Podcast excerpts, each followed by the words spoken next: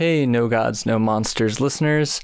Just wanted to give a content warning for the episode. Um, there's a few things mentioned that might be triggering to some folks, including mentions of violence and specifically sexual violence. It's not a lot, but it is in there. All right, I hope you enjoy the show. The DA's gonna chew me a new asshole thanks to you.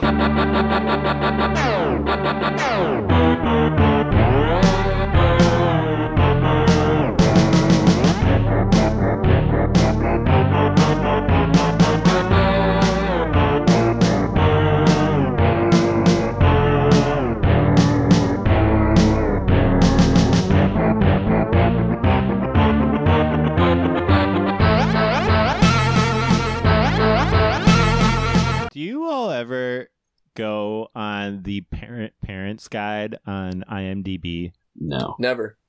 I I do it like before I watch certain movies with my wife to just see like what I'm going to be getting into and make sure I'm not going to like put on something too distressing. I I did read that for the thing on Antichrist. I remember years ago, uh, because it was very funny reading Well, the warnings for that movie. and, and that was sort of what I was thinking is because I went for this and it does make it sound like way uh, every single time I've ever been on the parents guide where there are sexual situations in the film it makes it sound like exponentially more pornographic than it actually is they have like every minute detail about what goes on you know they they they describe the ways in which the creature grabs her breast. That's so interesting because they're like magnifying it while trying to hide it ostensibly. yeah. You know? I, I don't know. It feels like secret literotica. Like it's just for very concerned parents and Christians to like get a peek at something and be Yeah. like, hell yeah. But say they didn't we watch can't it. watch this. They just read the warning. Yeah. I, that reminds me of have you all looked at uh, Does the Dog Die? Yes, once or twice. It's like has so much information it's incomprehensible to me every time. I'm like, oh, let's see if there's any trigger warnings, and it's like a fucking Dickens novel of just like different things I've never heard of. Uh, I'm sure it's really helpful, and I'm glad people are doing the work. But it, it definitely is like, whoa, I should I be worried about that thing? I've never even heard of that thing. I would just say when we're done here, do yourself a favor and look at the From Beyond Parents Guide on IMDb. It's funny. Made me think this movie was going to be way crazier than it is. Can you read like a favorite line? I think that Oh, would really put some absolutely. spice In into fact, this I'm intro. sitting on IMDb right now. You sick fuck! I see your eyes lighting up with that Oh, screen. yeah. You, Mhm. oh man, you've been living for this shit. A woman starts playing with some S&M gear and becomes sexually aroused by it. She starts to moan and breathe heavily. She then takes a leather glove and smells it, then rubs it against her cheek. She then sticks her hand inside her robe and starts squeezing her breast and rubbing her nipple. Moaning and breathing hard while continuing to rub her cheek against the glove. However, her breast remains covered by her robe the entire time. The same woman then proceeds to put on the S&M outfit she was touching. A close-up view of her putting a shoe on is shown, and as the camera pans up, she runs her hand over her leg and upper thigh, and then across her left butt cheek. The camera then pans over to show her bare butt, as the suit bottom is a G-string. She then walks across the room, and much of her breasts are seen as the suit is very low cut, but her nipples are covered. That is so. You're right. Wow. That's so much more.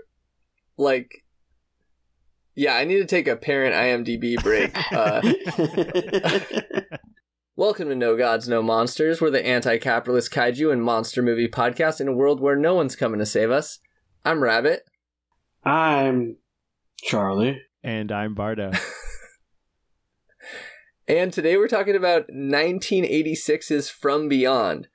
Um, so this was Charlie's pick for our kind of random movies that we sprinkle into our normal kaiju fare. So we're going to be covering this movie uh tonight tonight obviously and then we're taking a little break from our finishing up of Showa Godzilla. We're going to take a little break and watch all three of the Cloverfield movies. So, Cloverfield, 10 Cloverfield Lane, and the Cloverfield Paradox. And then we're going to get back into the final Showa era Godzilla movie, Terror, uh, Terror of Mechagodzilla? Correct. Yeah. And then uh, do probably some kind of Showa era Godzilla synopsis. We might sprinkle some more random monster movies in there, but that's just like our general trajectory for the movies coming up soon. Everybody, go out and find a four leaf clover and uh, hold it for our Cloverfield episodes and send it to us. And Yeah. we will. We'll read the clover on air. Yep, we will read the clover on air. Uh, Charlie, do you want to tell us what From Beyond is about? Doctors Pretorius and Crawford Tillinghast have created a machine known as the Resonator that stimulates the pineal gland, allowing sensory access to another dimension full of squeaky, eeky, creepy creatures, the kind you'd make with a creepy crawler oven. This leads to a creature biting off Pretorius's head like a gingerbread man, and Crawford being accused of the murder. Girl wonder hubba hubba psychiatrist Catherine McMichaels is the only one who believes Crawford's story, so the two, along with cop Bubba, go back to the house of the resonator. Crawford proves the story to the two, but in the process dooms them all, as they discover Pretorius, or a being who has consumed both Pretorius's brain and his mind, is on the other side, and his monstrous vest- vestige wants to consume the human world. Catherine, seduced by the resonator and his promise of knowledge beyond what anyone is supposed to know, continues to flirt with machine, resulting in her almost being eaten, Crawford becoming hairless, Catherine getting all hubba hubba in S&M lingerie, Bubba getting eaten by alternate dimension bees, and Crawford's pineal gland rocking the fuck out of his forehead. Crawford and Catherine both end up back at the hospital, but the two get free due to Crawford's new brain-eating habit. The two make it back to the house where Catherine set up us set up us the bomb, castrates Crawford, and then gets saved by Crawford, who gets eaten by Pretorius, and then engage in a slimy ass monster duel. Catherine jumps out the window and is doomed to repeat her father's life of being institutionalized. The end. Like something straight from Nickelodeon, it's slime time, baby. It's from beyond, baby. H.P. Lovecraft. This is an adaptation of an H.P. Lovecraft story. I feel like I am having trouble keeping track of how many H.P. Lovecraft related episodes we've had, but it's been quite a few now.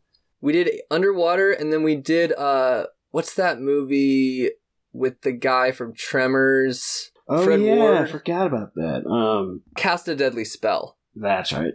Yeah, I, I think it might just be these three, at least in terms of Yeah. direct. Obviously, his stamp is all over kind of uh, weird fiction, horror, monstery stuff. But yeah, so neither of you have seen this before, right? Right. Nope, first time.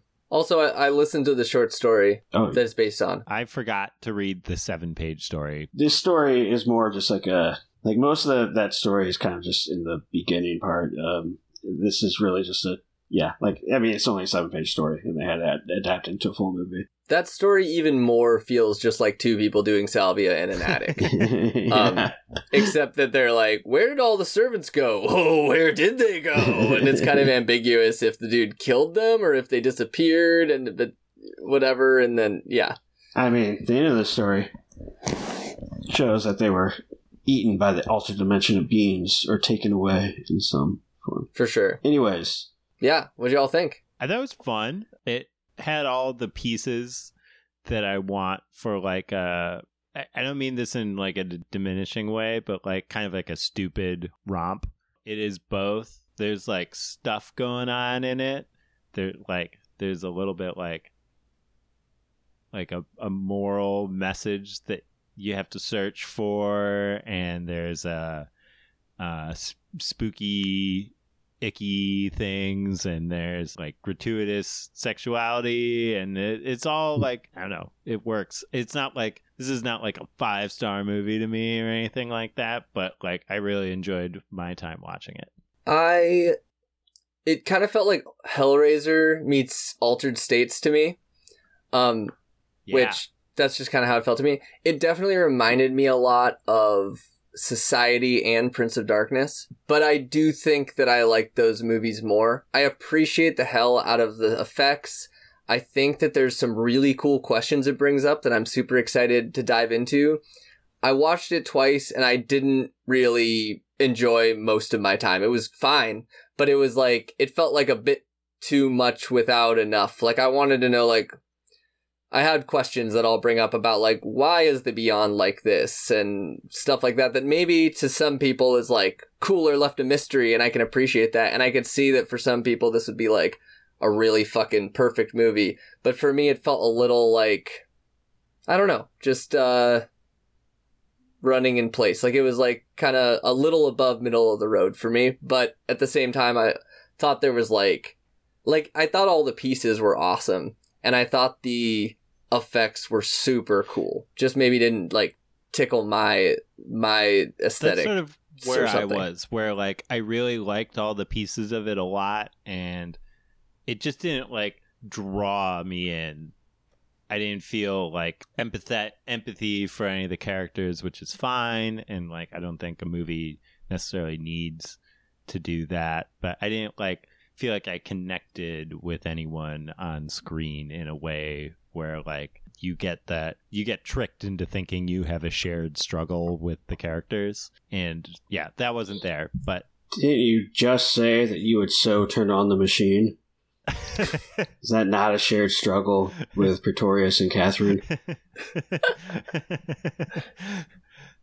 Part's gonna be cut, so it'll be a little confusing. But true, he did say that off air. He said that. Last thing I want to say, and then I want to hear where you're at, Charlie. Um, I watched it twice, kind of because I didn't like. I felt the way I felt feel about this movie the first time I watched Prince of Darkness. I was like, okay, cool. And then the second time I watched it, it like blew my mind. Um, so I watched it again to like give it a real. Like I watched it the first time on a laptop, and then I watched it like on my projector, loud, like to be in it, and I liked it a little more, but it didn't blow me away still. But I'd still give it like a positive over negative for sure. But what about you, Charlie? You picked this movie. Where are you at? I I love this movie. I think it's all around fantastic. It's visually just gorgeous. Just uh, the colors, and the cinematography is is incredible. Uh, the special effects. Uh, I think there were three different special effects team that worked on this together with John Buechler, kind of like headed it all together. And the special effects are just all around incredible, amazing practical effects. Uh, so slimy and awesome the main three actors of Barbara Crampton, Jeffrey Combs, and Ken Foree are just. I think they're all incredible. I love all three of them as actors. I just watched uh, Dawn of the Dead a few weeks ago, which is uh, also stars Ken Foree, and he's the star of that movie, along with uh, Oh hell yeah! especially his relationship with this quirked up white boy. That's that's just they're kind of a duo star, but his he steals that movie overall. Um, anyways, I love H.P. Lovecraft. I think this is a really good short story of his that's uh, very intriguing and evocative and a precursor to a lot of science fiction. Um, was written in 1920. That's crazy. It feels way more modern than that. Yeah. A lot of people always say Lovecraft is like an unfilmable author. That's not something I, I agree with, but even going along, even if I was someone who really believed that, um, I think Stuart Gordon uh, still figured out the perfect way to film this story and to adapt this story into a, a feature length movie. I chose this movie because, well, it, like I said, I love it, but I was not planning to choose any other kind of used uh, movie for a while. Brian Yuzna was the producer of this. He also directed Society. But uh, Vinegar Syndrome just came out with this 4K disc, this stacked 4K disc. They're like my favorite home video company, and they do the best remastering of video out there. So I was just really excited to watch this and go through the disc. So this choosing it gave me an excuse to do that. Was there good shit on that disc? Did you get to go through special features and stuff? Yeah, I didn't get around. So there's one disc that has a bunch of interviews. I did not get around to that. I got around to one interview on it with Stuart Gordon, but I watched this with um, two different commentaries. One with uh, Brian Yuzna, Stuart Gordon, the director, and Barbara Crampton and Jeffrey Combs, the two star actors. And then the other one was uh, I can't remember his name, but the guy who wrote the screenplay. And they're both very good commentary tracks. And then there's also an hour and a half kind of making of documentary where it's just a bunch of interviews with a bunch of different people that worked on the movie that I watched, and that's great. And if anyone collects home media, I highly suggest picking up the new 4K by Vinegar Syndrome. Hell yeah. Yeah, I gotta just t- say the effects are Mhm. so cool in this. They did such a good job. That last scene in particular was just like, oh, it's it's society again, which is like a good thing. You know, very It's cool. just- It, yeah, it, it's kind of surprising. Um, the special effects person that did uh, Society, Screaming Mad George, is not on this film because it really seems like it. Yeah. Well, where do you want to start, folks? I got some places I could start, but where y'all? Anybody have anything they want to talk about first? I mean, I, I don't think this is everything, but did this feel like a conservative film? I don't know. I didn't get. I don't think so. I mean, ugh, I don't know if. Tell wh- Oh, where are you coming from? Maybe we'll we'll come back to this. Never mind. Never mind. Let's Okay, uh, let that cool. hang out there. Let's see what happens. Where do you want to start? You have some things, Rabbit. Well, I'm just gonna kind of go from where you were saying. Then, Okay. uh, the effects are extremely cool. You made a statement about him being unfilmable, and I do think that this story, the way I read it, is way more fantastical in my mind. It kind of reminded me of. Have either of you seen uh, read the uh, Southern Reach trilogy? The first book is Annihilation. Oh, I read No, Annihilation. Um, that that's Jeff Vandermeer, right? Yeah. No. Did you say you read that, Barto? I read the first one. Yeah. Like that to me, I love that trilogy. It's mind blowing and it feels absolutely unfilmable. The movie's good, but it's shit compared to the book because it feels unfilmable, in my opinion. But it's still an incredible visual movie that's like, I'm so glad it exists. And this felt the same way where maybe it's just that I was picturing different things in my head, but like, it felt like we kind of had a few really cool monsters in this and cool, like, the cinematography in this movie is awesome. The lighting is so refreshing compared to modern movies. Like there's a Mm. scene where Pretor- Pretorius is like revealing himself again, like his face is black and the sides are like blue, and then he kind of like comes in and it's all cinematography and it's amazing. Like they did a great job, but it did feel less fucking out there DMT trip salvia or whatever than the story to me a little bit. But that isn't to say it isn't the best someone could do on film of it. Uh, if that makes sense. I don't know if that makes sense. No, I, I get it. Um, yeah, I, I mean, there's just like this common thing that you really see a lot where people talk about how Lovecraft's unfilmable because he talked about, you know, his characters would often go, you know, insane and the the monstrosities that they experience are largely uh, undescribable. And like uh, there's creatures and things that uh, defy our uh, understanding of geometry and things like that. So Sure. you know, in a very one for one way, yeah, his stuff is unfilmable, but I Sure. think Yeah. a lot of people have done creative ways to interpret that, and I think this movie does a perfect way of interpreting something that, sure, we're just going for a exact rep- uh, replica of it is unfilmable, but I mean, they weren't doing exact replica because it's, it's a seven page Oh, yeah. story, and they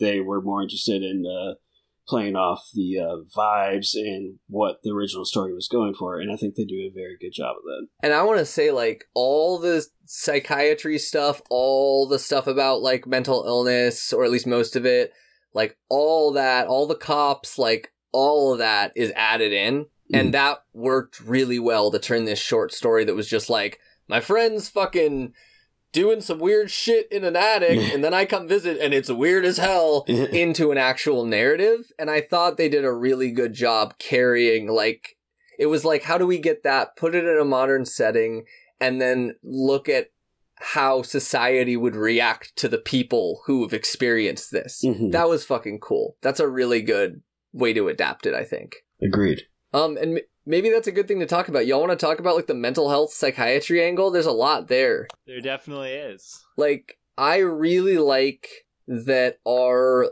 like the one of the leads, uh Catherine McMichaels.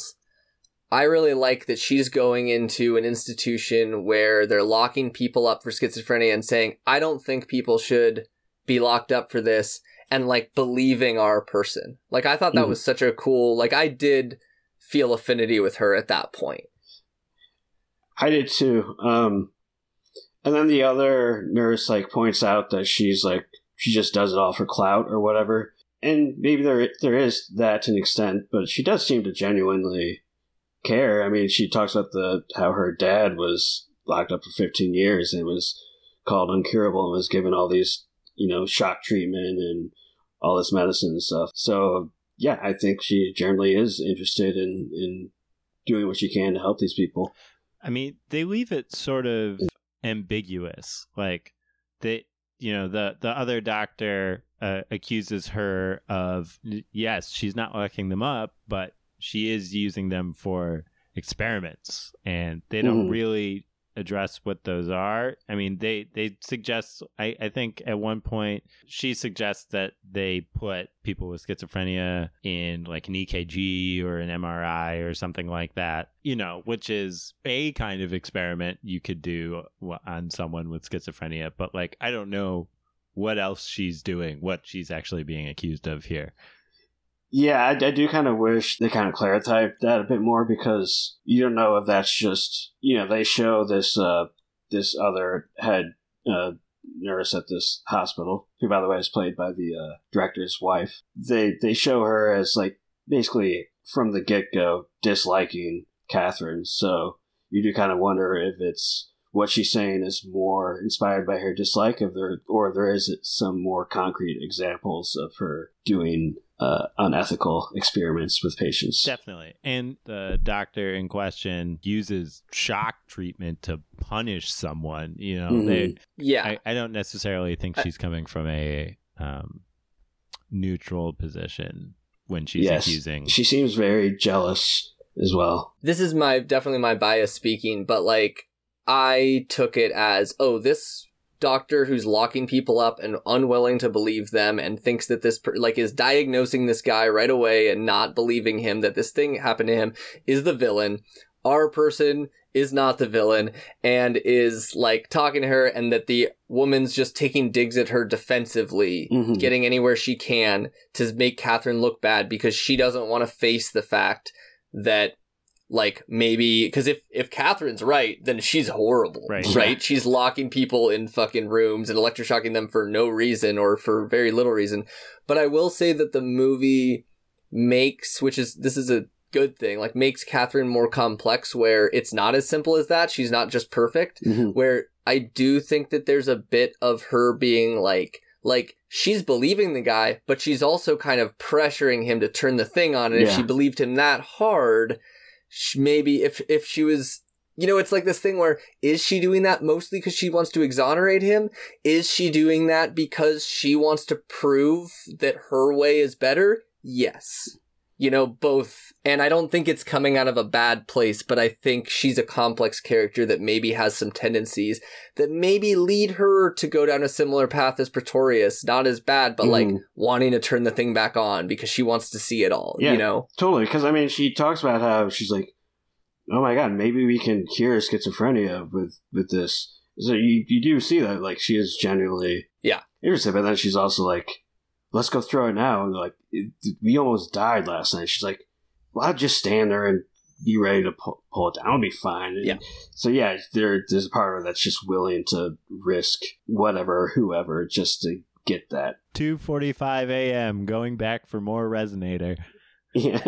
Yeah. But yeah, at that point, also, she was, you know, uh, partly under the uh, sway of the resonator as well, which had already started Yes. working itself on her pineal gland. That's what I was gonna say is like I it at that point it's hard to say what's her what's Mhm.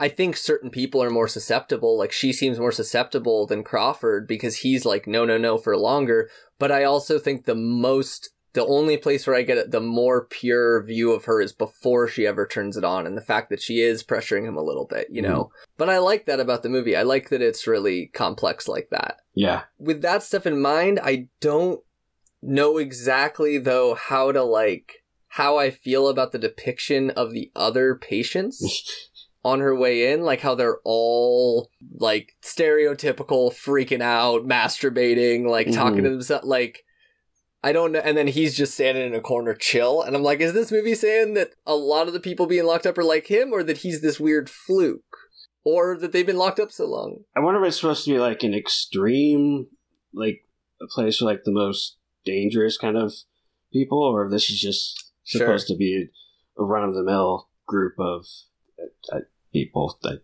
patients. Yeah. I, I, I also want to say that that scene reminded me of um, Silence of the Lambs, which I watched recently. So Mm. maybe that's why it reminded me of it. When Clarice first walks down to see uh, Lecter, and she passes by all the super dangerous uh, people, and one of them even throws his cum at her, kind of like the guy fiercely masturbating. Totally. Yeah, which would make it feel more like the like the extreme Yeah, area, but it's also not. It's hard because uh, like a lot of things in the movie, they don't give you a lot, and this is Yeah. not a strange scene for a movie showing a psych ward. It's pretty normal for what we're used to seeing in Hollywood, so it's hard to know. I also I think it's really interesting that McMichaels, in the end, knowing her views on psychiatry and uh, uh, psychology and all this stuff, uh, and her father's history ends up committed into the very institution she was trying to keep people out of. hmm I think she says the exact same thing that uh, Crawford said. Like, it ate him or something like that. Um, Oh which wow. I believe Crawford said in the beginning. Okay. She ends laughing a lot. hmm That's the end of the movie, right? Yeah. There's like fire you said going on something in your behind her. synopsis, and- Charlie, that was not in my interpretation. Um, not necessarily not like it couldn't have happened in mine, but mine ended before that, where you said des- doomed to something. doomed to repeat her father's life of being institutionalized. You think so? Yeah, I think so because yeah, she's sitting there, all these people around her, and first they're like, "Oh no, we need to help her," and then they're like start getting kind of afraid of her, um, Mm. and then she starts. She says the exact same thing Crawford said. She starts laughing like that, and I think that's supposed to be like. I mean, the the screenwriter in his commentary said uh, she will never be accepted in the the world of the the people that are surrounding her. I'm with Charlie on this. Oh yeah, no, it makes total sense to me. I just never went past the moment. I Mhm. thought, oh, she's laughing. I wonder what she's thinking. I didn't think of the social context of, oh man, if you're laughing at this violence, you're institutionalized Mhm. pretty soon. But I think that's a very good read and makes a lot of sense. Well, I have some kind of questions I want to get to, but should we talk about like monsters and shit first, or should we just get into the the meaty stuff, and then hope that that stuff comes with it? Should we get into the slimy stuff or the meaty stuff? I mean, I, I definitely have some of my monsters uh, tie into the meaty stuff, or some of my meaty stuff ties into the monsters, rather. So I, I think this is going to work. I the thing I couldn't stop thinking about is okay, I'm going to set this up with just like my mindset going into this movie, which is they start talking about the pineal pineal gland and I think, "Oh shit. That's some crazy shit." Like my introduction to the pineal gland stuff was DMT the spirit molecule. I don't know if y'all Hell have read that book. I read that fucking book. I believe that's the book I'm thinking of. I believe I read your copy and then eventually bought your copy. I'm so glad we all read this book. Okay, so Rick Strassman, DMT, the spirit molecule. He's talking about it. How the, the he thinks that it releases DMT, all this stuff, which actually has been like disproven since the book. Um, and I believe he agrees that it's been disproven since the book. Um, but super interesting book. Also, that book, just a side note, made me pass out while reading it because I'm so afraid of needles. Um, and they're injecting people with DMT. Anyway, so recently I've been reading some Descartes and I was reading Passions of the Soul and he's talking about how the pineal gland is the seat of the soul in like the 1600s. and I was like, that shit's old as fuck. This movie, like, they don't even know. And then she's like, Descartes actually talked about that. That's an old. And I was Yeah. like, hell yeah, this movie's on it. I guess in the uh, credits, it, it uh, the screenwriter jokes about how uh, it's probably the only credit for uh, the it's like pineal gland society or something. They actually like talked to a lot of the more science stuff about the pineal gland. Is this is because they had consultants uh, that were experts on the pineal gland that they That makes sense. talked to about this stuff. the Pineal Gland Okay. Society. Interesting. Hell Let yeah. Let me in. and I shouldn't say it's really easy to be like people thought this thing and then it was disproven so it's disproven like a skeptic thing I don't fucking know I just know Mhm. I've heard that since then blah blah blah so that kind of colors how I think about this, but I just kept wondering why the beyond is evil. Does that make sense? Like, why is the beyond? What is the beyond? And why is it just this horror to us, at least? Not that the monsters or whatever feel like they're horrible, but I felt like there was never even a hint of a, like, the beyond is like this because it was just like, oh yeah, the beyond, you don't want to fuck with that shit. Well, I think for a lot of the things there, it's just kind of more mindless, unintelligent creatures, like the ones like the crawly guys flying in the air, um, the eels and stuff. I think maybe those are just mindless creatures biting out at what's around them. But one thing that's interesting in the commentaries is that so I listened to one commentary with Stuart Gordon and one with uh, the screenwriter, and though they wrote it together for the most part. And Stuart Gordon talked about, and the screenwriter did not mention this, is that they were. So neither of you are very familiar with Lovecraft, right? Not very. Nope. So Stuart Gordon claimed that they wanted to bring in the uh, Shoggoth or Shogoth, Shoggoth. I don't know how you pronounce it.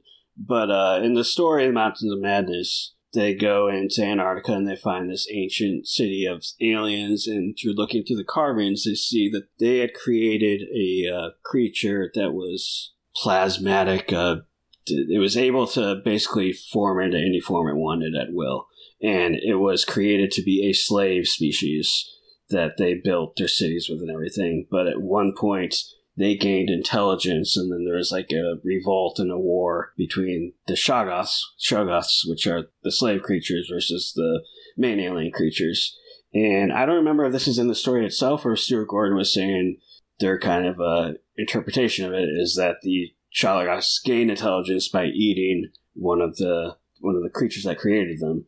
And so their their idea for this was that that was not Pretorius himself, but one of the monsters from the other side ate Pretorius and therefore gained his mind and intelligence and uh, also maybe his more negative attributes. So, therefore, in terms of your question, maybe that main monster was more evil because it ate Pretorius. I think it's kind of evil to eat him in the first place. Right, but like I'm saying, like I said before, that A bear's not evil. yeah, you the know? creatures here just seem kind of be mindless, right? They bite at them because Yeah. they're moving around, and it's just a lot of creatures will just bite at you if you're around them because you know they're scared, they don't know what's up, and they that's their only way of defense. But then again, this this screenwriter in his commentary, he didn't mention that at all. So, my take on this is why I think this is kind of a conservative movie because what's out there beyond the veil or whatever is inherently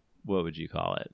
It's it's negative. It's it's it's doing negative things to you even by like touching it, by looking at it, by like coming in contact with beyond what you know, I don't know if this is like a Christian morality tale, but it's like for me easy to see it that way. You're going beyond what you can see, what you can touch, what you can feel, and new sensations are being thrust upon you. I mean, these are like, you know, they turn the thing on and the forks start vibrating and the the forks that make you horny, you know, is is a big part of that. The pineal gland is uh, connected to sex drive. Well, yeah, and and that's the ex- explanation that they give, but like in within the actual like moral arc of the story, searching for you know, we're tying together things like sex, desire, progress, knowledge, drive, sensation, and pleasure kind of into like one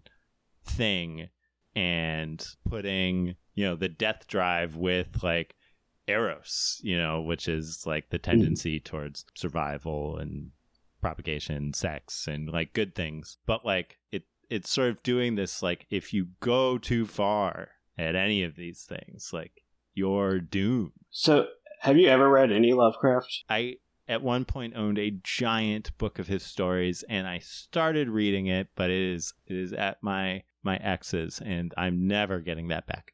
The main, most common thing in his stories is that people tapping into knowledge that ends up ruining them, driving them insane, or uh, introducing them to things that will destroy them. So that is, and Lovecraft was not a progressive until his uh, deathbed when I guess he denounced his racism and, what? Really? in like one of his last letters. The very end of his life. Yeah. Yeah. at the very end of his life, he like denounced racism and uh, I think he like said like pro socialism or something like that. Um, Sounds like a man afraid to go to hell. maybe, um, but yeah, I think uh, he also literally traveled outside of his like town for the first time in his life and was like, "Oh shit." no, he um, he went he lived in New York City for a few years and he absolutely Oh, hated okay. and despised it. True, true, true. Forgot about that. that is a, that's like the main Lovecraftian trope is that people learning things that we're not supposed to learn. Uh, they talk about in one of the commentaries they mention um, that maybe the reason why we evolved past the use for the pineal gland is as a form of protection against what the pineal gland was previously revealing to us, which I think is a pretty cool take. I mean, yeah, I mean, I guess inherently, uh, you're right. They're, they are saying that the access to this knowledge is bad and that at its core is conservative, I suppose. But I don't think that they really have a particular. Cons- the creators of this, I don't think, are, have a particular conservative view or necessarily are trying to portray that. I'm I'm not suggesting that this is like a reactionary film necessarily. It just that like when I'm watching this, I'm thinking about like the opposite of this, like homeschoolers. You know, homeschooling parents who like have a very particular rubric that they because they don't want their kids to get woke because if they get woke, they're going to get into sex, they're mm. going to become you know, like they're gonna lose their moral mm. center and become murderers. They're gonna be, you know, like X, Y, and Z, and that that's sort of where my Yeah, brain I- was so while I was my- watching this movie. I think there's a lot of evidence for that read, especially Charlie, with you bringing in that that's a big theme in Lovecraft. Mm-hmm. My initial feeling of like, why is, you know, having more senses evil? I kind of been thinking about that all week, and I have kind of a different read now um, that I don't know is more true, but it's kind of interesting to me. Okay, two different things. One of them being kind of like when we were talking about with Catherine McMichaels in like she and uh Pretorius were the ones who got the most evil, quote unquote, and the most or not not the most evil, but the most like I have to turn it on. I have to do it. Like it affected them the most. And I wonder if their mindset going in, their own ego and their own Yeah. whatever, is painting what's happening with the beyond to an extent, and then everything else, people being attacked, whatever, is just like, oh, there's a whole world laying on top of ours, and it's not civilization, so there's just random animals eating you, and you're not prepared for it. Like, maybe it's not evil, maybe the evil that I'm sensing is coming from them. That's a. Does that make sense as like one part of it? Yeah. Um, the other thing that I was kind of thinking about is like, so for people who don't know, Descartes is really famous for, uh, like, I think, therefore I am. He was like, he's like one of the most frustrating philosophers for me to read in the world. I hate reading him because he starts out amazing. He's like, I'm gonna get rid of everything and just see if I get rid of every assumption and everything, what do I know? And you're like, the only thing I know is that I'm doing this right now. So I must be something. And that's all I know is that I exist. Everything else I don't know. So let me go from there and see where I can go. And then really soon he's like, but obviously God exists because of all these assumptions. And he just like throws it all out the window. And it's like insane because Yeah. you start off being It- like, this is it. This is so cool. And it's just bullshit. So yeah, he's incredibly frustrating to read for that reason, but I there's something about the fact that like I don't know that it's I don't know how to put this, but it felt like because they're referencing Descartes and they're trying to figure out what they are, they're trying to see what they don't know, that there's something about not having more senses necessarily, but like this traditional search for essence. So Mhm. this search for truth through like technology and like not being happy with just the way things are and trying to look more that's like kind of fucking weird and leads to weird shit. And I couldn't stop thinking of Descartes like fucking it up by throwing his own assumptions there and throwing his own ideas of God in, and they're fucking it up by throwing their own ego and shit in. And I don't know if they're connected, but it just that kept resonating with me. Whoa, resonating. Oh. Um, doesn't Resonator. Crawford's quote about Pretorius kind of jive with that? Where he said something like, uh, like he was brilliant, but five senses just wasn't enough for him, or something like that. Yeah. Like he was someone who was basically an egomaniac who just, uh, you know, just completely. I don't know what I'm saying. No, that makes total sense. No, but you're you're right. Like you know, they sort of tied his uh, interest in S and M and BDSM into this idea of like he at Mhm. some level was trying to like ascend through that before he found a particular piece of technology that was hopefully going to let him do it and until Totally. he got eaten. There's an interesting thing where like this movie is trying to go or like the people in the movie are trying to go beyond our normal understandings. Mm. And it so was Descartes, but Descartes ended up kind of cementing understandings instead. Like he a lot of people think he is very responsible for the fact that we take for granted that we are a subject and everything else is objects when really we are like a bunch of different things. And we are like complex and we are part of the environment the environment's environment's part of us. So Mhm. when searching for the beyond he was like cementing the beyond. And this movie's very descartes in that way unless i read it the way you said charlie where like that wasn't pretorius later.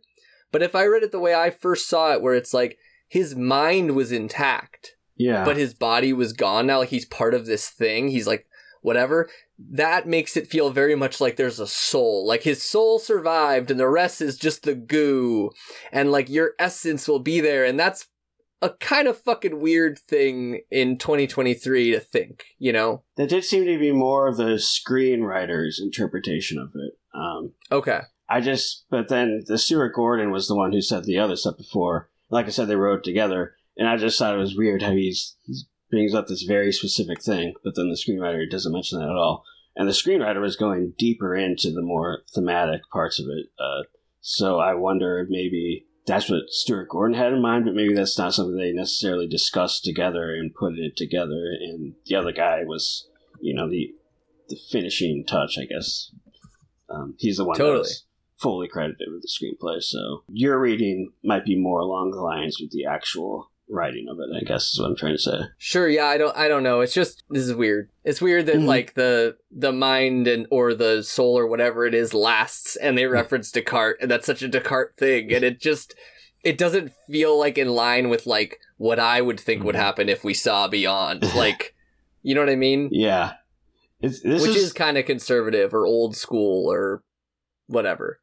Um, this is very funny because when uh, Brian Yuzna first went to work with Stuart Gordon, Stuart Gordon and uh, Dennis Paoli, whoever wrote this movie, he's written a few movies, including The Reanimator with Stuart Gordon, and uh, they want to do a Lovecraft movie, and Brian Yuzna said, "No, I don't." I, I don't like Lovecraft stuff. Doesn't seem like it's fitting for film. I don't really like Lovecraft because his stuff is, you know, they they go insane when they see stuff, or they pass out when they find the, the ultimate horror comes. It's not good for film. But then he chose the Reanimator because the Reanimator is basically just a zombie movie type of thing, Mm. and so it's very much easier to film. So it's kind of funny that then he was full gung ho up to filming this movie, which is pretty Yeah. much the exact opposite of that. Um, Totally. and like we're saying, there's a lot more kind of philosophical stuff of exactly what the Beyond is. Uh, And part of that, though, part of the philosophy comes from the fact that they don't give us much philosophy. It's Sure. really open to interpretation, right? yeah, Um, I thought one thing I wanted to throw in is just that I noticed similar lines between Pretorius and uh, Catherine, where they like Mhm. they both were talking about wanting to see, wanting to see more, wanting to see, and that did seem to be their sin or something, Mhm. you know, which lines up with all the readings we're saying. But like, espe- like. Barto, yeah, like Mm-hmm. you can you shouldn't want to see too much, you know, or you shouldn't want to see too much. One of the things I thought about was when when Catherine, you know, she touches the beyond and then she goes back for more beyond and she notices the fetish gear and gets like really into the fetish gear and then she's like, you know, she's she's checking out the like strap uh the straps hanging from the ceiling and then they like juxtapose that with her getting like strapped to the electroshock table, you know, like they're they're doing this like there are real punishments for your fascination with this stuff that you are like not supposed to play with. And are we supposed to take that as this is how society reacts to you wanting this, or this is inherently bad? I don't know, right? I, I don't know either, and that that's true. Maybe it isn't that wanting to see more is bad. Maybe it's that wanting to see more even after you've shown how dangerous it can be to you and the people around you and you're still Yeah. willing to go those lengths to see more. Totally. That's that's bad. I, I was curious in, in trying to like think about the actual like the world this movie exists in. I, I feel like a clue was given to us by the live free or die flag and the Betsy Ross. There's flag. one more thing in there too that's very weird. Charlie's shaking his head. I want to hear Um, Charlie's uh, commentary answer for why the flags are there. You want me to come after you say it or right now? Oh, Charlie, Charlie, or no, Barto, you go first. I mean, the only thing I I I was like, you know what the Betsy Ross flag has? It has 13 stars, and that's the spooky number because they're on the 666 house, and they have the 13 star flag in there. That's it. Six six six Benevolent Street. yeah, benevolence, and it's the uh, what's the name of the? It's the uh, Pretorius Founda- uh, Foundation, which is, uh, you know, German for or Latin, and I think German for leader. Which you what know, Pretorius is? Yeah, okay. I also have a response to that. interesting. Uh, yeah, both. You know, I don't know what it means. I'm Um I'm flying blind. what what what other thing in the house were you gonna say, Rabbit? I'm gonna pull it up. So okay, wait for for people who haven't necessarily seen the movie, like so there's in the when you walk into the building in the house, Pretorius's house, uh, there's an American flag with a snake, and it says "Don't tread on me." And there's an American flag that instead of the 50 stars has 13 stars in a circle. Also, in the scene where they're taking care of the main guy, Crawford, and he suddenly is a skinhead, just throwing it out there. Suddenly has no hair.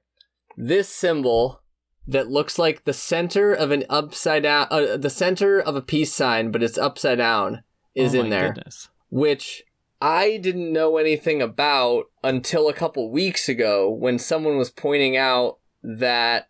Let me find this. According to a person on Twitter, this is a Christian white, uh, a symbol of the Christian white identitarian movement, usually associated with supporting white supremacist race war.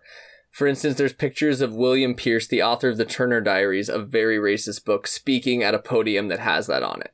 So I didn't know exactly what to make of all this very conservative, older, like very much older imagery, other than them saying that, like, Pretorius himself might have had some weird fucking ideas. Not that those things are good or anything, like, quite the opposite. But did y'all, before we go into the other stuff, did y'all have any reads on that?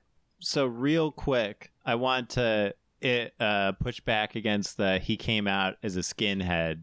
Oh, I was joking Idea. that, that it's Oh, just okay. funny that it was like one image is this white, na- and I was like, is that a white national symbol? And then it spun around and he was totally bald, and I was like, wait a second here. but I didn't actually think they were trying to make a statement. Okay, okay. I tried to research that symbol and I could not figure it out. And I asked the person for help and they never responded. But it was like one of four symbols that somebody had posted that were other white nationalist things. But I don't know much about that. That's like, I think that that's also like a rune and a bunch of other symbols. So I'm not saying that that's necessarily what it means. It's just my only known affiliation with it. Yeah, I'm assuming that's just coincidence. Did did y'all did Barto? Did you have any read on why those flags were there before we go into the No, I I didn't. I mean, my thought too was, and this is this was actually like you know in conflict with with my read of Yeah. the film was this idea that uh Dr. Pretorius was like an old racist or something like that. Even though I'm not sure, I don't know what the live free or die or what's it, Gapson flag? How do you say that? No, the Gadsden flag is the yellow one. That's the "Don't tread on me." This is Oh, different. right. Yeah, Yeah. but I Is this an I actual flag? I don't know if I've ever seen it before. Yeah, this is an old flag. I think they used it in like colonial times, just like the 13 Okay. stars. I, I don't know if like that was so associated with like old school racism.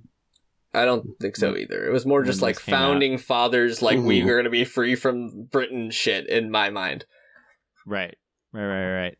I don't I don't know how to how to take any of that or like what it meant except that like we're we're in a place of both like looking at the old and there's something new upstairs but it, that still doesn't Sure. feel like enough. Charlie, lay it out for us. Well, first of all, in terms of the actual characters and their beliefs uh, in regards to this, I had always assumed that they just this was just like a rented house for them to do experiments. They probably got some funding to do some experiences. It's just a house they rented, or if anything, Dr. Pretorius' house, and he's a bad guy. But anyways, uh, when it exactly. comes- Yeah. Definitely thought it was Pretorius' house and they were trying to show he was a bad guy. Yeah, um, when it comes to the commentary, first of all, you brought up the name Pretorius Barto.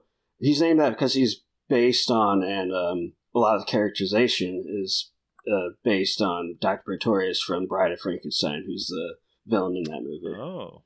Oh, I I wrote in my notes Frankenstein is creating himself. Hell yeah, this makes sense. Okay. Cool. yeah, he's in Bride of Frankenstein, if I remember correctly, Dr. Frankenstein is like giving up his uh, experiments, but uh, his old mentor, Dr. Pretorius, who's a bad guy, like forces him to, yeah, to keep making and keep experimenting and make a bride for for uh, the monster. And then in terms of the flags, this is made by Empire, um, Empire Studios. Guessing neither of you are familiar with them. Okay, so that Empire was headed by Charles Charlie Band, and uh, they mostly focus on straight to video kind of stuff. They were a pretty awesome company. We'll be covering some more of their stuff eventually, but This sounds really familiar. Like I almost feel like we've talked about them before. It's very possible. Eventually, they folded, and he had to sell most of his catalog, except for I think Trancers is like the one he kept. But then he formed Full Moon, which does like all the Puppet Master movies. That's what Charlie Band is probably most known as, the director of the Char- Puppet, Puppet Master movies. But they also do like Evil Bong, Gingerbread Man, stuff like that. Um, Hell yeah. anyway, this is back in the day of Empire. I don't remember the exact story. If anybody listening wants to, they can watch Joe Bob Briggs' episode on Head of the Family, where Charlie Band comes on and he interviews him, and he talks about how he bought this studio, which was Dino De Laurentiis' studio. This was filmed in Italy. Whoa. So this was Dino De, La- De Laurentiis? Am I saying that right? Yeah. Yeah, it Yeah. was his old studio, and for some reason, it came to uh, Charlie Band's door for a cheap price, so he bought it. So this was all filmed in Italy, and this, a lot of the sets and stuff were made by Italians. And they joke about when they bring up the flags in the commentary, they're like, "Yeah, I guess in Italy, um, when they want to make a house in America, they just throw some flags in." So it's just this Italian set designers being like, Amazing. "We're making it in a house in America." Uh, let's put some flags up. That's amazing. yeah, Stuart Gordon does joke Where about. did they get such old timey, like two hundred year old Yeah. flags?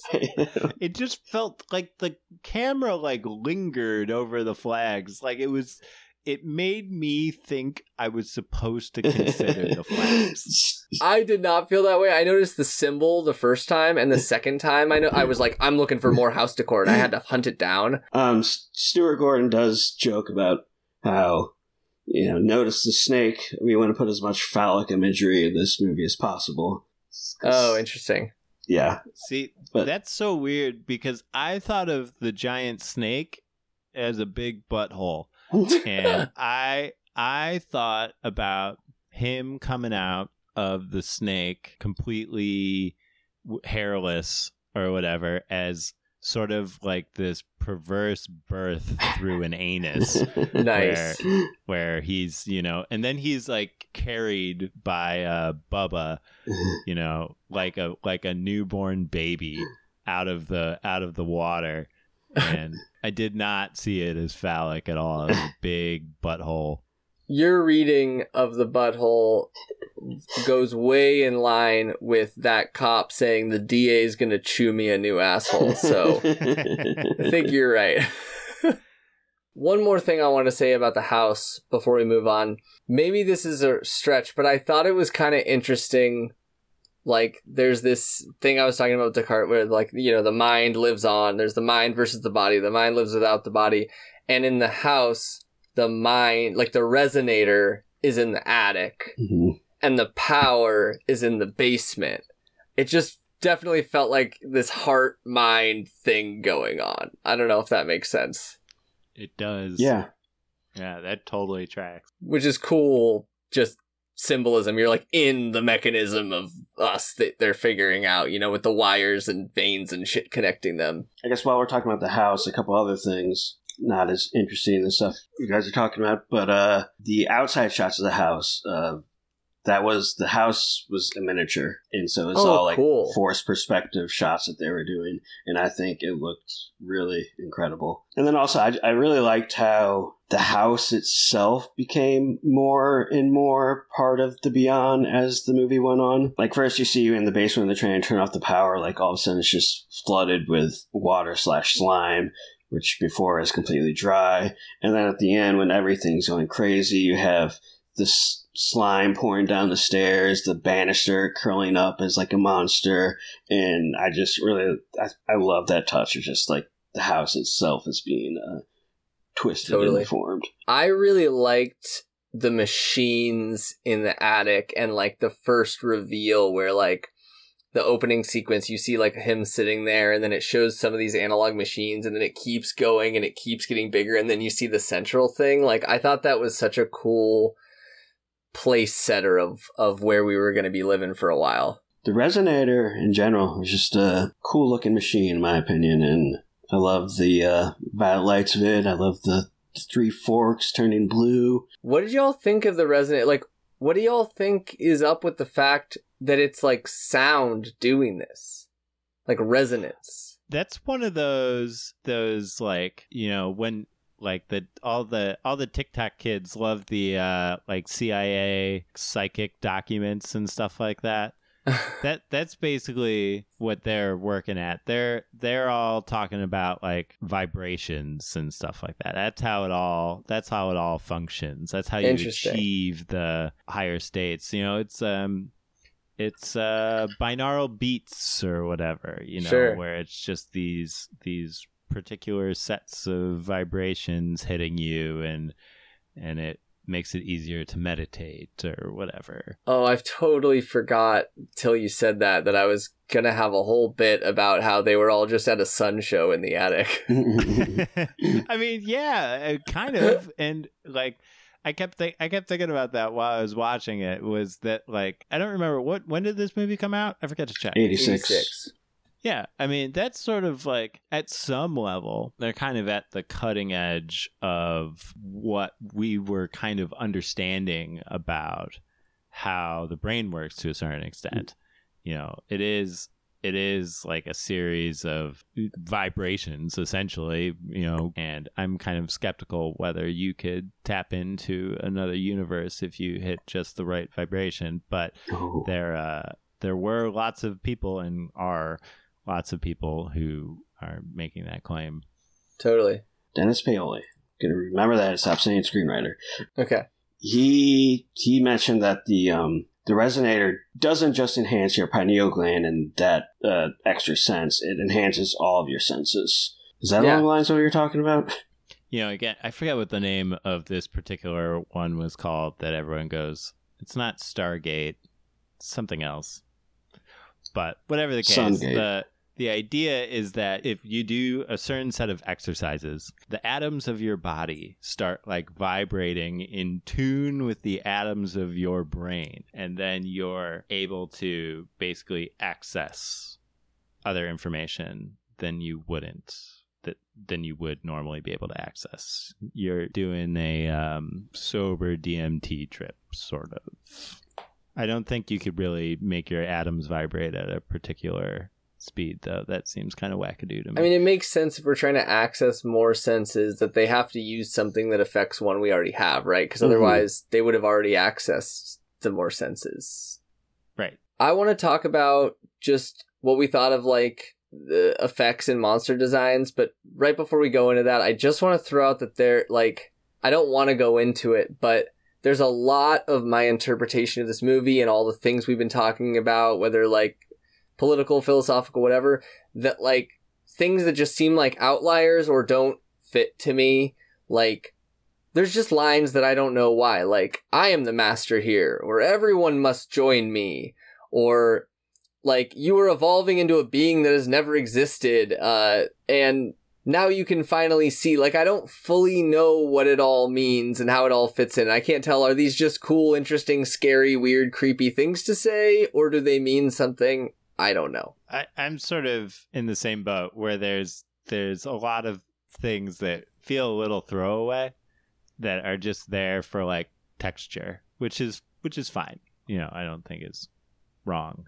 yeah i, I think I, again i really like let's let's talk about the practical effects i really like this stuff i do think that for like tetsuo for instance i was like why did that creepy gross practical effect movie get me going so much and this one was like I was into it, but I wasn't as into it. And I think part of it is because of these unanswered questions. Like with Tetsuo, I felt like it was like, I know that this is like this bad thing that's happening to these characters because they were fucked up and like kind of represents capital.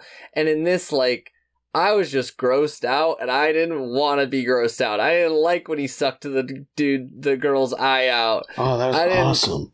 I They didn't that out like of when he said, Theatrical. The MPA. oh. The MPA cut out a lot of that uh, hospital stuff. Uh, Mm. like when he said i'm going to kiss you and then the insect burst uh, out of his head the insect head burst out of his own i was like writing down this is super cool but i was like trying to look away like which is awesome and effective but especially effective if i know why i'm looking away what's going on if that makes sense but super cool effects The throwaway line that confused me the most because it it felt like it was important and it also felt like it didn't add anything. And it was when Dr. Catherine at the very end of the movie has gone back and planted the bomb and Crawford harnesses her and she's like, Why are you doing this? And he's like, Because I love you. And I couldn't figure out, and I got that he, you know, the resonator, the forks make you horny, but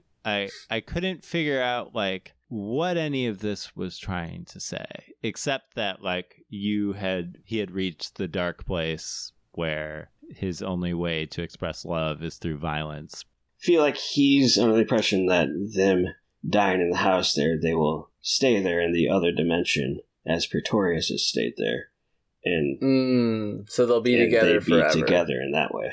Interesting. Okay. Yeah, and there was a line earlier of like your minds connecting or melding is the most biggest pleasure of them all. And so maybe if he's already that far gone, he just that's what he wants with her, regardless of what she wants with him. And in that same sequence, uh, the prior one where he says, I, I love you, she brings up like how Pretorius, if they don't destroy the machine, Pretorius would be able to come and go as he pleased or something like that. And then he says, like, Pretorius will always be here. Because he's on the other side already. So it's like he'll always Yeah. be here, Uh, but he Mhm. won't always be there. Like, uh, you know, the machine's making it so both sides can see each other and interact. But Pretorius will always be here, even if you can't feel him, right? Yeah, unless you turn a Pretorius is powerful enough, because with the machine turning itself on, was that the machine turning itself on, or was that Pretorius turning it on from the other side? I assume the latter. I assumed it was the latter too, but Same. in the commentary, they mentioned that the machine in the story was able to turn itself on. Hmm. Well, in one of the first lines of they're like the machine's doing this itself now. hmm Interesting. So, yeah, I don't know. But if it was Pretorius being able to turn it on, that maybe he does have the power to interact.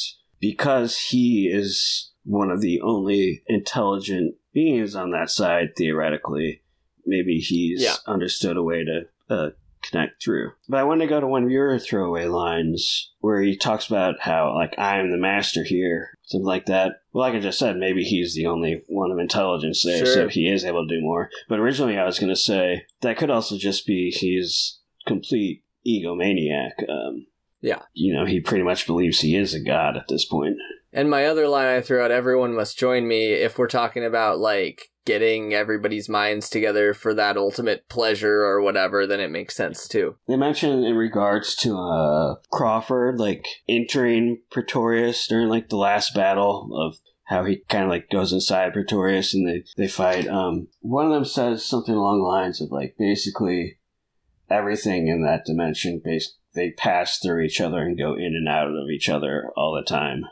Sounds nice. So that Hmm. could also be kind of re- referring to that. Can I ask one more question? Why does it matter that Dr. Pretorius is impotent? I think because that's a blow against masculinity, and that would be a huge teardown of someone who's like Pretorius, who's super uh, egomaniac, who um, is super into S and M and uh, whipping women. Apparently, there was a deleted scene where he that they were not able to find, where he the movie opens with him hammering a nail through a woman's tongue, but Oh, God. um, yeah, and Stuart This Gordon was was like, fucked up I'm- enough. I'm yeah, glad. He, he was like, I'm really glad we couldn't find that scene. Yeah. Um, but the idea of, you know, he's this sexually controlling person who's completely in charge of everything. It turns out that he's actually impotent and unable to sexually perform. I think that would be a huge embarrassment and blow against uh, his masculine figure. I, I, Well, and it could explain all of the other behavior. Yeah. Why did, he can't control that, so he has to control everything else. He can't use that sense, so he has to use his other, try to find more senses and more pleasures until yeah. okay, that tracks. also along that lines of masculinity and things, uh, Crawford is going, his pineal gland is completely taking over and turning him into an absolute maniac. But then Catherine bites his pineal gland off, uh, castrating him. With, and then he is sane again and able to control himself and his emotions. He's not being controlled by his horniness anymore. And uh, he's able to fight back against Pretorius. Good fucking point. Yeah. I hated their pineal glands sticking out. I hated that- that, shit. I didn't want to watch it after that. Stuff. The pineal gland coming out. The the worst, in my opinion, was when uh the nurse is like going at it with her little. Oh god, yeah, pliers, yeah. No. Oh, that's one of the grossest scenes in film history. The, uh, the screenwriter claims it was uh, Siskel and Ebert loved the movie, and that was like their favorite scene or something like that. I wonder if that's true. I. I thought it was cool. I thought it was very gnarly when she bit the thing off. I was really like, Yeah. wow, Yeah. they went there. But yeah, I thought it was Yeah. really cool effect and um, and actually the the most impressive one to me was before it had actually emerged and he was like laying in the S and M in the in Oh, the yeah. dungeon room and there's just like a little bump that appears on his forehead I- for Mm. just a second and Yeah. I thought that looked really good. It was like very like oh you know creepy. Yeah, I love that because if you're not fully paying attention, you're gonna miss it. But on the other hand, if you notice it, you're just like, "Holy shit, Yeah. that's fucked up." Do y'all know how they did the effect of like the translucent kind of like eel worm fish things? I wish I paid more attention. It's something along the lines of they filmed in a fish tank and they put like the footage over each other, something like that. Cool. I wish there were more things. That was the only thing I wanted. I wanted like Same. more stuff wiggling around and Yeah, Yeah, I agree. but the stuff they did have wiggling looked really good. It was cool. yeah. It looks so cool when it you just see this kind of weird, like it almost looks like a computer effect, except for this is before computer Yeah. effects. And then all of a sudden it turns into this physical thing that's biting them, and it's just and it's a really awesome physical monster at the same time. And you're just like, whoa, that's the Yeah. same thing in that shot before, but not in like a oh, this isn't at all alike. That's that's bad, but like, oh shit, that's so cool. Right. Uh, Totally. I just I think the practical effects in this were all amazing. The worst one was at the end when they're chasing when Pretorius is chasing uh, Crawford like down the stairs and there's a shot of a flying creature uh, flying down and it's very much like Harryhausen kind of uh, stop motion thing flying down but Mm, um, it, it I don't like it in the sense that it doesn't gel thematically with the looks of everything else, but just accepted by itself, it still looks really fucking Yeah. cool. My least favorite practical effect was looking at that lady's knees after after they got blown off or whatever. That was really Ugh. After she jumps out, after, that was really fucked up. The other thing I wanted to add about the practical effects is after one very gooey scene and then they cut to her cooking eggs to try and make me think eggs are gross. Yeah. No thanks. Don't do that to me. and she breaks the never get me yolk, but stop. the other one's perfect. It was like, come on, you're just trying to make it look Yeah. grosser. Not not right. I'm calling the Egg Alliance and we're gonna put a stop to stuff like this. This perfectly transitions to what I wanted to talk about, which was uh, we've barely mentioned Buford Bubba Brownlee. And first things first, what the fuck does he cook them? It was just like big white pillows in a little sauce. thought it I can answer that if you want to have a guess, biscuits- Barto. Uh, biscuits and gravy or something like that was my guess. They were like, if they were biscuits and gravy, it was bigger than 10 biscuits put Uh, yeah, they were massive, but I originally thought it was like fucking cauliflower heads or something like that, uh, um, Uh, no. cooked in like beef. But uh, it was uh, cooked by um, the director's wife, Carolyn, who also played the uh, evil nurse, evil doctor. I guess, I guess she wasn't a nurse. It was um, dumplings and beef stew. Okay. yeah, These are the biggest dumplings I've ever yeah, seen in my life. Massive. Like, and apparently the the size of my head.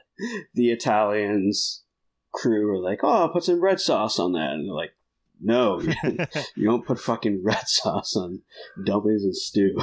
I maybe they just wanted some flavor out of it, whatever the fuck that was. that looked Um, delicious to me once I knew what it was. I don't understand. I mean, I'll eat anything. It just didn't look great.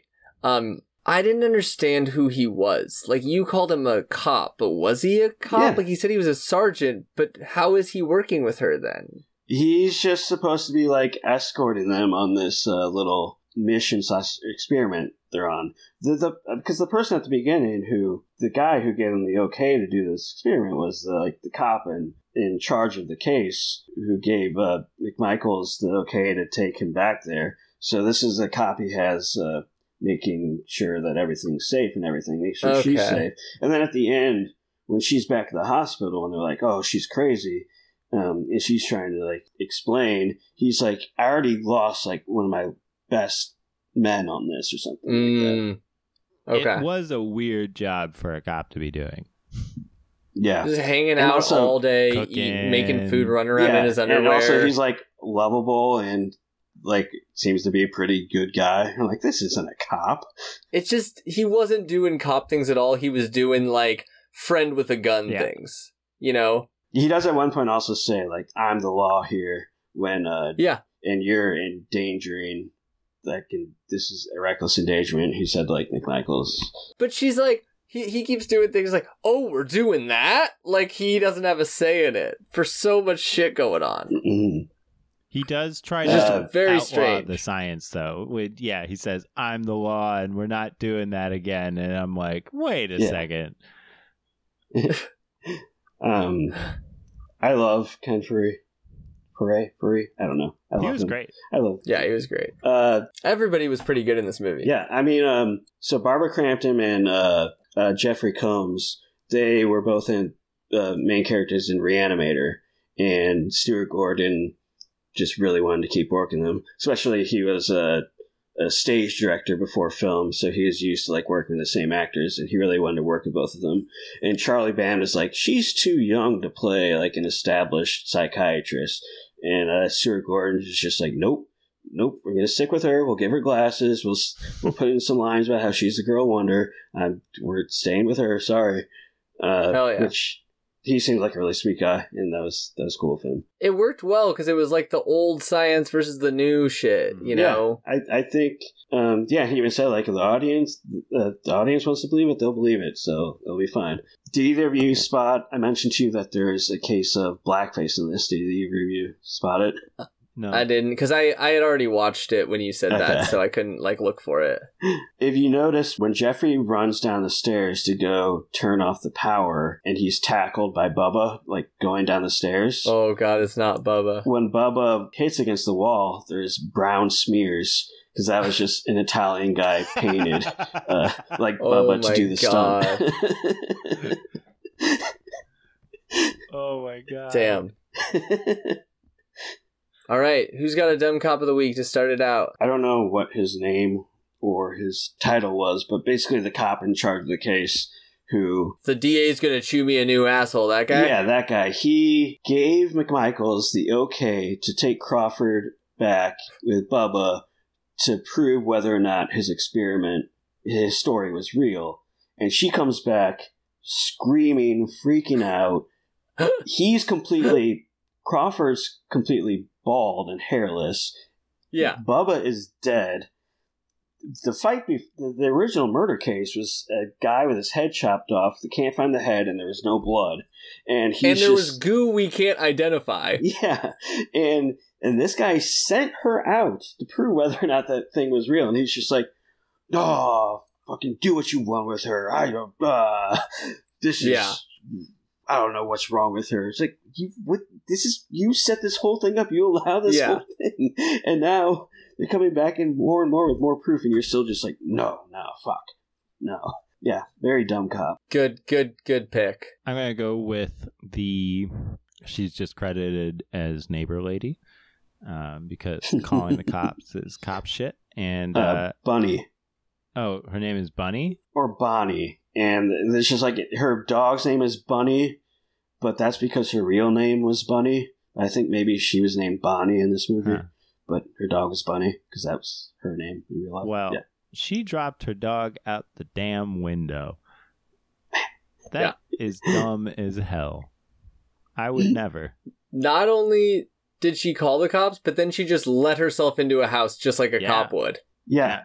Not only that, a house where she's not just tonight, but multiple nights. There's been crazy colors coming out and loud banging and glass uh, windows exploding. That was my pick too, Barto. So I'm gonna go with my runner up, which was just the cops being typical cops who like in the, that same scene, a guy comes running out and a woman screaming, and they immediately just shove and handcuff Yeah. the man with no questions, and one of Mhm. them's holding a gun to him, and it's like you all don't know anything.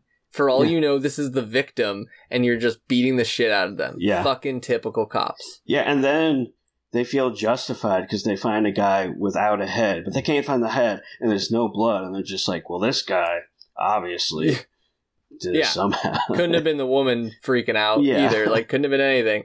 Uh, Praxis Award. Uh, you know, I'm going to go out on a limb and believe that Dr. Catherine McMichaels is making great strides in um, how we work with people with schizophrenia. Hell yeah, and believe just the fact that she believed him at all.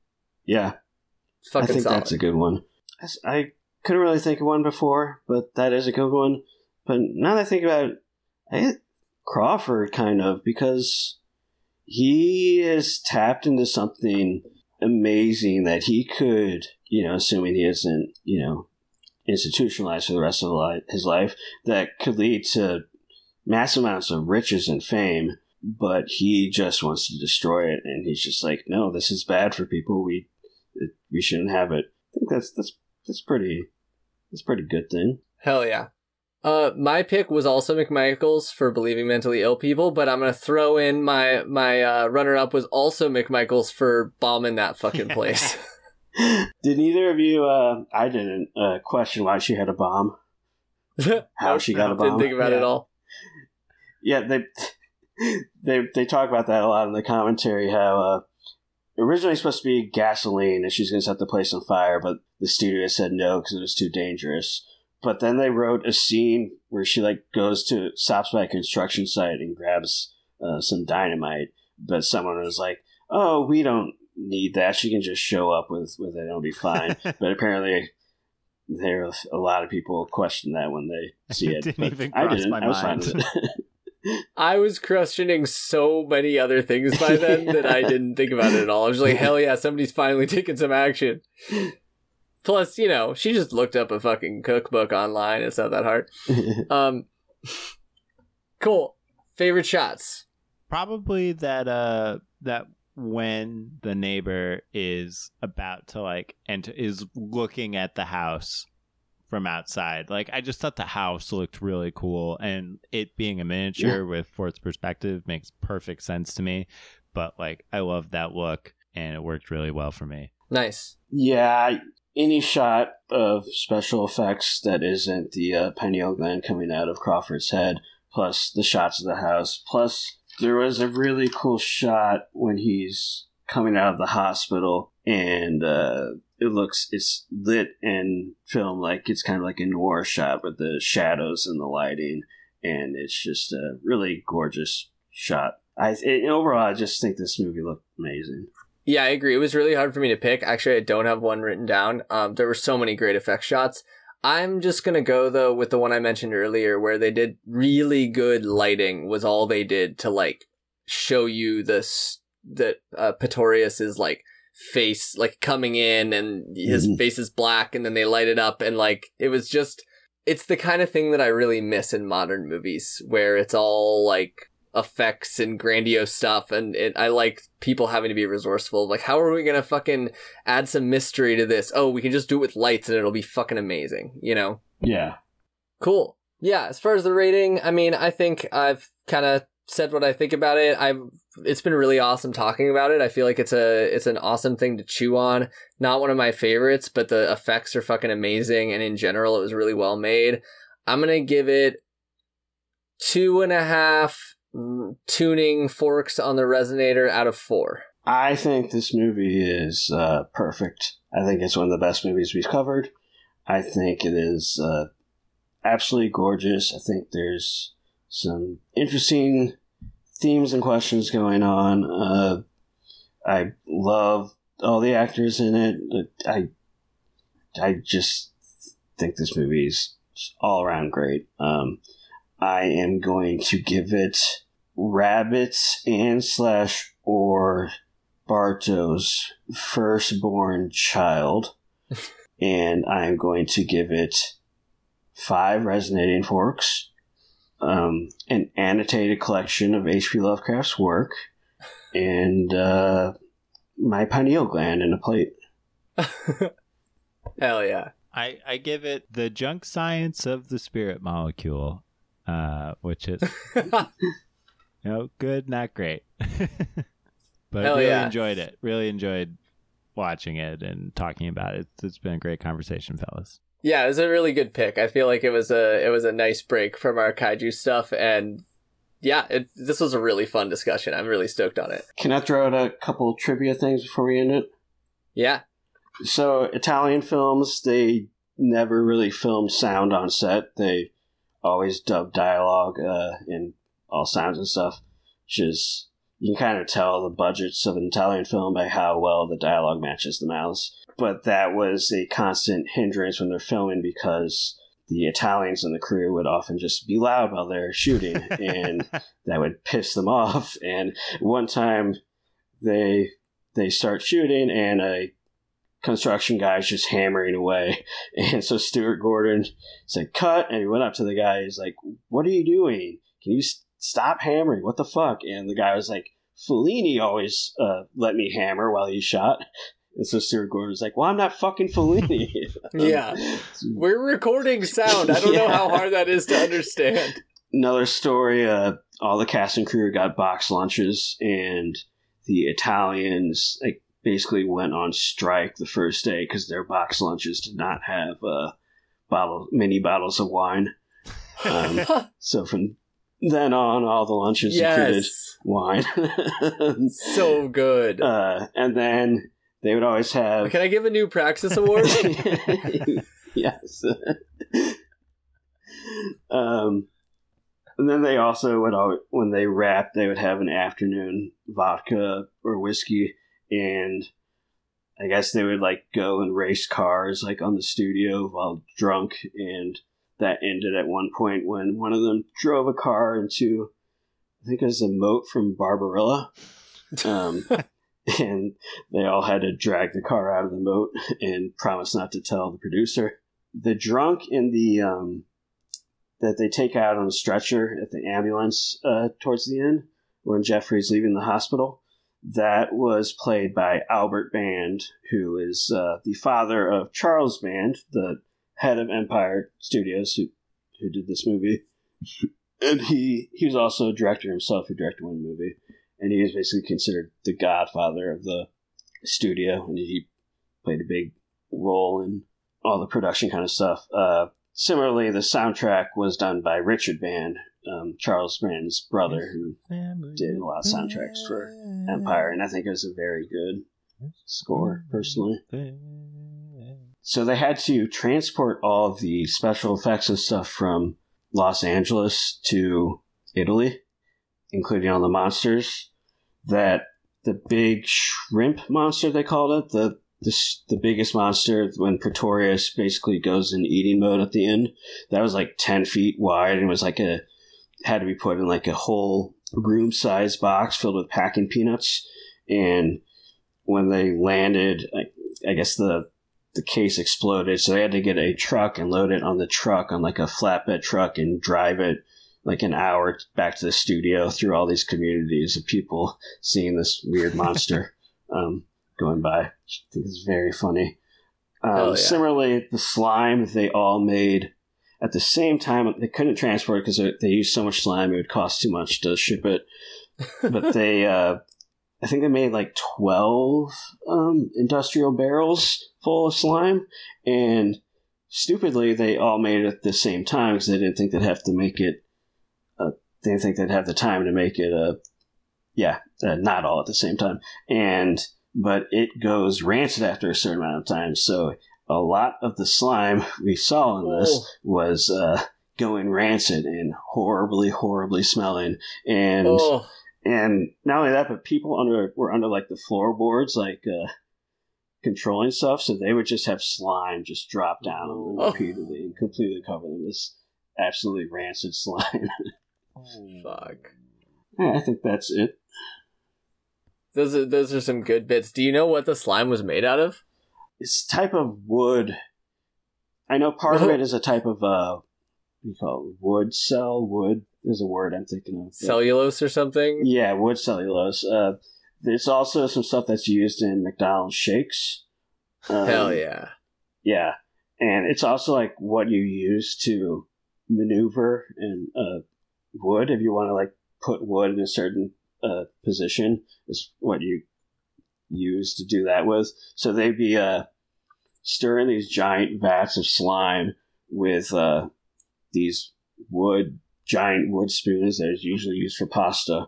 And then all of a sudden, they would just the spoons would just like start twisting around, which would be gnarly as hell. Nice. Fuck yeah. All right, folks, thanks so much for listening. We hope you join us next time when we're talking about uh 20 2008? Yeah, 2008's uh, Cloverfield, Cloverfield. Uh you can rate us on Apple Podcasts. You should give us as many stars as you think we deserve. That would really help us out. Only takes a second. Write a review if you're feeling up to it. You can find us on Twitter at No Gods Pod. You can email us nogodspod at gmail.com. And if you want to support the show, we've said it before, we'll say it again. Support the Defend Atlanta Forest movement. Uh, Stop Cop City. Just look it up. Right now, there are people who are getting domestic terrorist charges, but they are not being accused of hurting anyone. It's just property damage, uh, trying to stop a literal fucking fake city to train the police to repress all of you and all of us. It's fucking bullshit, and they could really use things like bail money and just like whatever retweets, solidarity, anything you can do. And if you can get out there, go out there because uh, it's worth it. This is like the biggest fight going on right now. Uh, it's accumulation of like environmental protection and stopping the like apparatuses of uh, capital and fucking cops in the state. So just just support it any way you can.